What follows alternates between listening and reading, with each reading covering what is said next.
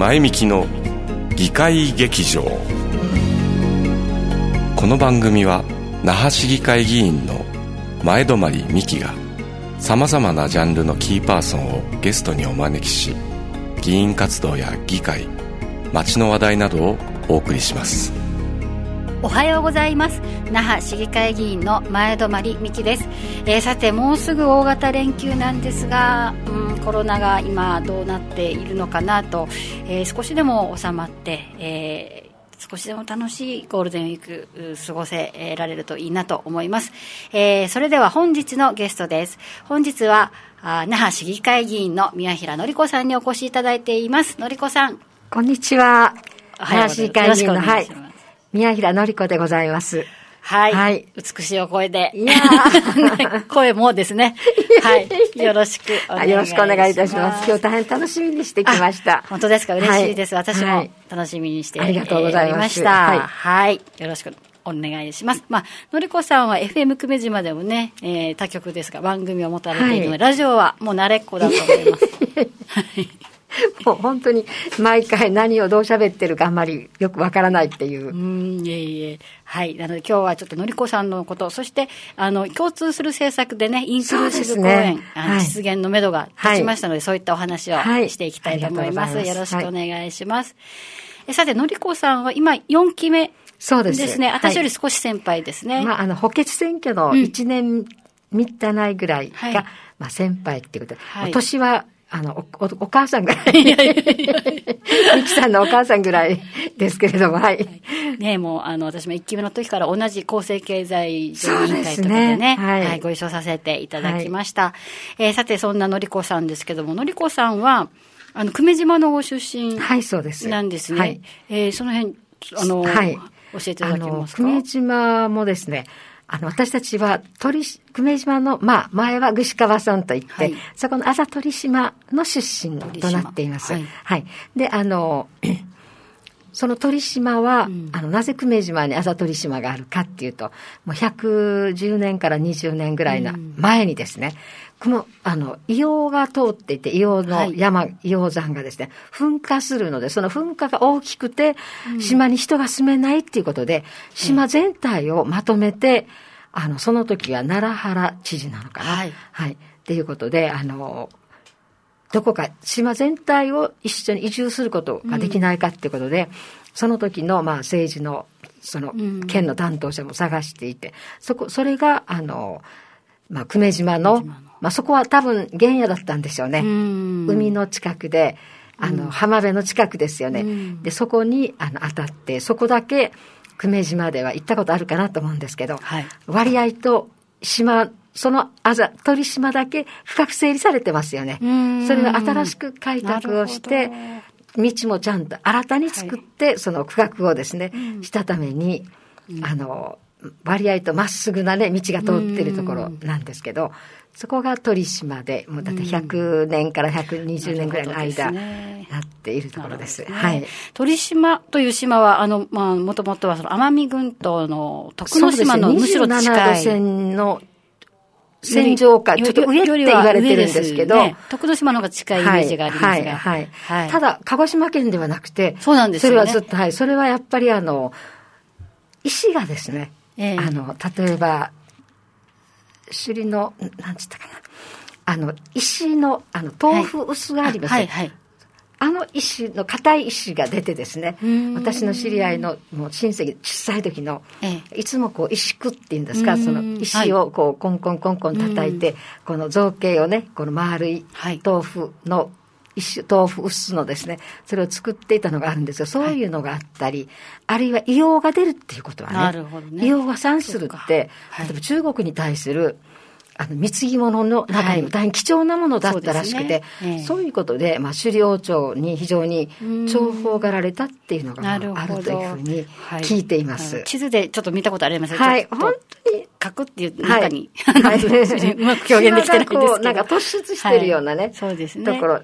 はい。で、そこえー、まあ、そこのご出身で、まあ、久米島の中に鳥島区で、はい、えー、育って。あざ鳥島っていうことで、はい。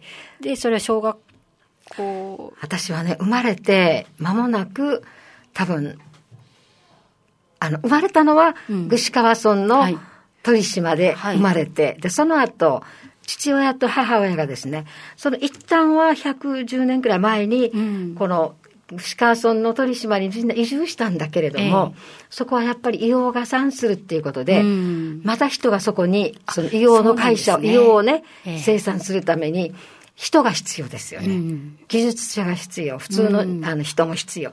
ということで、そこにまた、久米島からも人が行ってですね、住むようになって、人が住み始めると、子供たちが生まれて学校が必要になりますよね。はい、たまたま私の父と母は、あの、その頃教員の、をしていたので、父と母がそこの鳥島小中学校の、まあ、校長先生と教員っていうことで、はい、父と母が学校の先生だったんですね。それで、あそこで生まれた子もいるんですけども、そうやって向こうであの育つんですけど、何しろ小中学校だけなの、はいなだけなので、うん、うちもあの昭和12年生まれの兄貴とかはですね、うん、割合と早い時から那覇にいる親戚のおばあちゃんのところにこう出されて、はい、そして私が那覇へ小学校5年生の時に、あの、海南小学校に転居したんですけども、転入してきたんですが、その時にも一番上の兄貴は、10歳上の兄貴は、もう大学の寮に入っていましたね。はい、19大学の。今、芸大があるようなところに寮があって、ね、首里城の、はい、キャンパスですからね。はい。あの、寮があって、そこにいたような気がします。はいはい、それで兄弟4人上から順序よく出されて、うん、4人で自炊生活してましたね。はい。で、5年生の時に海南小学校でした。ああ、はい、なるほど、はい。それからもう那覇で生活されて、はい、そうですね。はい、それからまあ中学校、はい、高校と那覇ですと。はい。はい高校も先輩ですよね、高校ね。19期ですけど、二期さんなんかは。私は44期です。そんなに変わらないですよ。そんなに変わらない。算数が分かってないんじゃない？の ?44 期と19期じゃ。そうですか。へまあ、そうやって、あの、まあ、のりこ少女が育って。そうですね。えっと、議員になる前は、のりこさんは？私はね、もうずっと、那覇市役所の職員だったんですよ。はい、地方公務員で。はい。それで、まあ、夫がね、あの、筋縮症の、はい、あの、病気を発症したので、57で3年前に、定年の3年前に辞めたんですよ。はい。そして、定年、まあ3年ぐらいずっと自分が面倒を見ていたんですけども、そんな風にね、介護保険もあるし、一人でこんなしてできるもんじゃないよって言って、いろんな友達からの勧めもあって、あの、介護保険の、あの、まあ、お迎え、送迎があって、リハビリとかをするようになった時にですね、あの、この議員の話が来て、ええ、それで、まあ、あの、夫も途中障害なので、うん、あの、とんでもないって私思ったんです、思ったし、うん、全然話にもならないと思ったんですけど、うん、何しろね、夫の障害のために、定年も早めてぐらいだから、あの、もうずっとその、介護の、あの、と思っていたんですけれども、えあの、夫が、当事者がね、言わないと、うん、あの、車道も歩道もね、建物も、みんな、健、健康な人のためにだけ作られていくんだよっていうので、うん、なんか、この一言がね、だから頑張ってごらんっていうので、多分ネックになるのは夫の返事だったと思うんですけども、私自身の中でも議員っていうのは応援はいっぱいしてきたけれども、えーっていう気持ちあんまりなかったんですよ。うん。素敵なご主人、ご主人っていう言い方が、はい、夫さん ですね。はい、あの、もう少しその、あの、夫さんの話を聞かせてください。どういった方でどういった出会いだったんですか？言っていいのかな？恥ずかしいです。実はね、あの、私、まあ、役所の中で、あの、1968年って言ったら、美樹ちゃん生まれてます？いえ。あの、1972年の復帰っ子です。そうか、はい、そうでしたね。はい、小笠原が復帰した年ですね。はい、68年にはですね、あの、もう沖縄上げてのもう本当に大きな選挙があって、はい、三大選挙って言ったんですね。で、あの、主席選挙が、主席がですね、公選、はい、主席っていうのはみんな任命だったけど、公選でね、はい、それからまあ立法院の選挙、うん、復帰前だから立法院って言ったんだね、はい、それから那覇市長選挙があって、この3つの選挙がね、はい、ほとんど同時にあったんですよ。だから三大選挙。そうです。そうですね、はい、はい。で、その時に、ちょうど、まあ、あの、私は18区だから竹原さんっていう人が立法院議員で、はい、あの、わ、わ、我が地域は、あの、竹原さんの分野でしたので、竹原さんに家族でなんか投票したの覚えてるんですよ。その時は社大党の方でしたからね、竹原さんって。もちろん知事は、矢良長病さんで、そして、あの、那覇市長は平良昌さんだったんですね。はい平良昌さんって聞いたことありますか、はい、はい、はい。その平良昌さんが、あの、なんて言いますか、こう、あの、最初のセレモニーがありますよね。はい、市役所の市長としての。その日に、就任式ですね。その日に、あの、まあ、若い、あの、初めて選挙、言語講師をした人から、あの、なんか花束贈呈をさせようねっていうのが、なんか中でそんな話が進んだみたいで、はい、なんと、その白羽の矢が宮平糸数のり子に当たりました。ね、はい。以前糸数のり子さんですね。はい、それで、その時にたまたまあの、ラジオ沖縄っていうところがあって、はい、ラジオ沖縄のあの市役所担当は今までいなかったんだけど、その三大選挙をきっかけに市役所にも担当をね、派遣しようっていうことで、はい、あの、ま、宮平さんが当たってですね、それで彼がラジオ局の方なんです。ラジオです。はい。それで、まあ、あの、なんて言いますか、私は視聴室の中にいて、えー、まあ、あまあ、宮平は、まあ、外、あまあ、必要があれば、あの、記者会見はどうします、こうしますっていう連絡をしたりとか、そういう役割も、あの、視聴室の、まあ、視聴秘書でしたので、あの、ありました。そういうことで、はい。第一印象はどうでしたか？第一印象もう忘れちゃった。第一印象。まああのそういうの間柄で仕事のつながりだったんですけどもまあその時はねすごく那覇市役所も労働組合の事情っていうのが大変難しい時期でいろいろあのまああったんですけど、まあ、団体交渉の時もね、はい、あの当局のところになんか灰皿が飛んでくるような、そういうふうな熾烈なあの関係がある時期だったんですね。そういう時に、まあ、あの、可愛らしいのりこさんが、あの、そうね。そうね。あの辺で いたんでしょうね。で、まあ、なんでしょうね。はい。お父さんからは、あの、当時の印象とか、聞かれたりします？今日帰ったら聞いてみます。じゃあ、後でフェイスブックで書いてください。今年ね、50年なんですよ、結婚して。そうですか、おめでとうございます。はいはい、11月に、ええ、あの、なったら結婚、披露宴から50年。はい、はい。もう一緒に暮らしてましたから。ああ、そうですか。はいどうですか？あの、まあ、議員生活はあの夫さんの後押しで、えー、スタートしたわけですけども、はい、まあ、活動を通して、えー、っと何がこの夫さんからそうですね。やっぱりあのなんていうか、やはり政治の世界というのは男社会っていうのか、それはすごく感じましたね、最初の頃。だからなんか、私が候補に名前が上がって、決まって運動するしてからでもなお、なんかいろんな、はい、なんか、あの、ことが入ってくると、私たち何か悪いことしてないよねって、いつもなんか夫婦で言って、あの、あそういうふうに言い合うようなね、あの、相手があって、おなんか落とし合うっていうのかね、気持ちをね、ね。そういうので、とってもなんか救われたっていうか、はい、そういうのはあります。素敵なね、ご夫婦ですね。はい。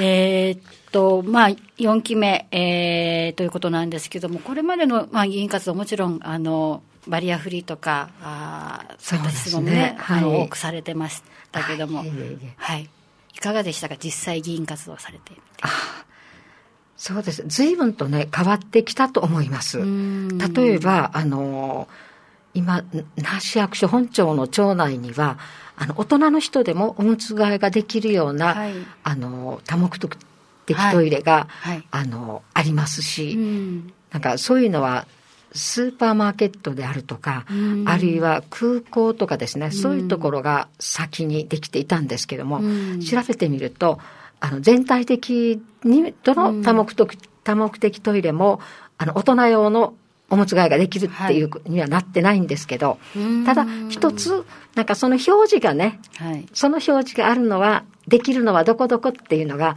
那覇市役所の1階にもね、はい、あったらいいなとは思いますね。どこにオストメイトの部分があるのか、全部にあるのか、あるんだったらその表示をですね、1階に出してもらったらいいなと思うんですね。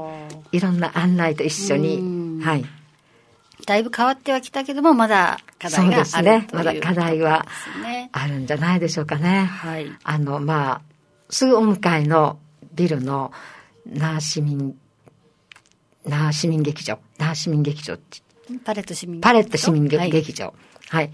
も、例えば、いろいろと物言いをつけましたね。ああ、そうです、はい。あの、何段か、階段がないといけないので、そこは少しこう、テスあの、はい、車椅子ごと降りられるようにとかですね。